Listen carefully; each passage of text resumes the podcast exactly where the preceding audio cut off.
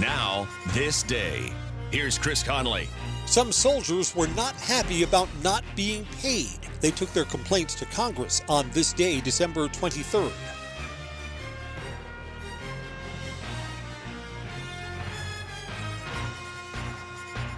Not all kids with crooked teeth can afford braces. Luckily, there's donated orthodontic services from the American Association of Orthodontists. Kids who qualify can be matched with a volunteer orthodontist. Visit aaoinfo.org. You let him try violin because you love him. And if you love him that much, love him enough to make sure he's buckled up and in the back seat. Find out more at nhtsa.gov slash the right seat. Brought to you by the National Highway Traffic Safety Administration and the Ad Council. A group of about 400 soldiers claimed they were owed money for fighting in the Revolutionary War.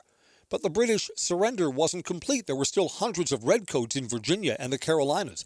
The soldiers wouldn't be paid until the fighting was over. So a group of soldiers marched on the federal building in Philadelphia, where the Continental Congress was meeting. They would demand to be paid at gunpoint.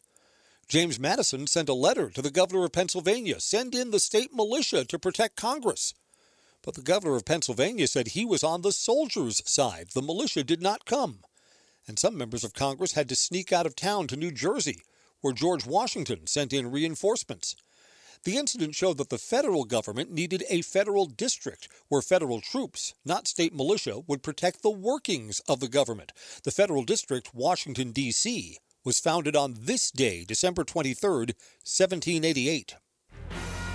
And on this day, remember that sometimes government fears its people. I'm Chris Conley.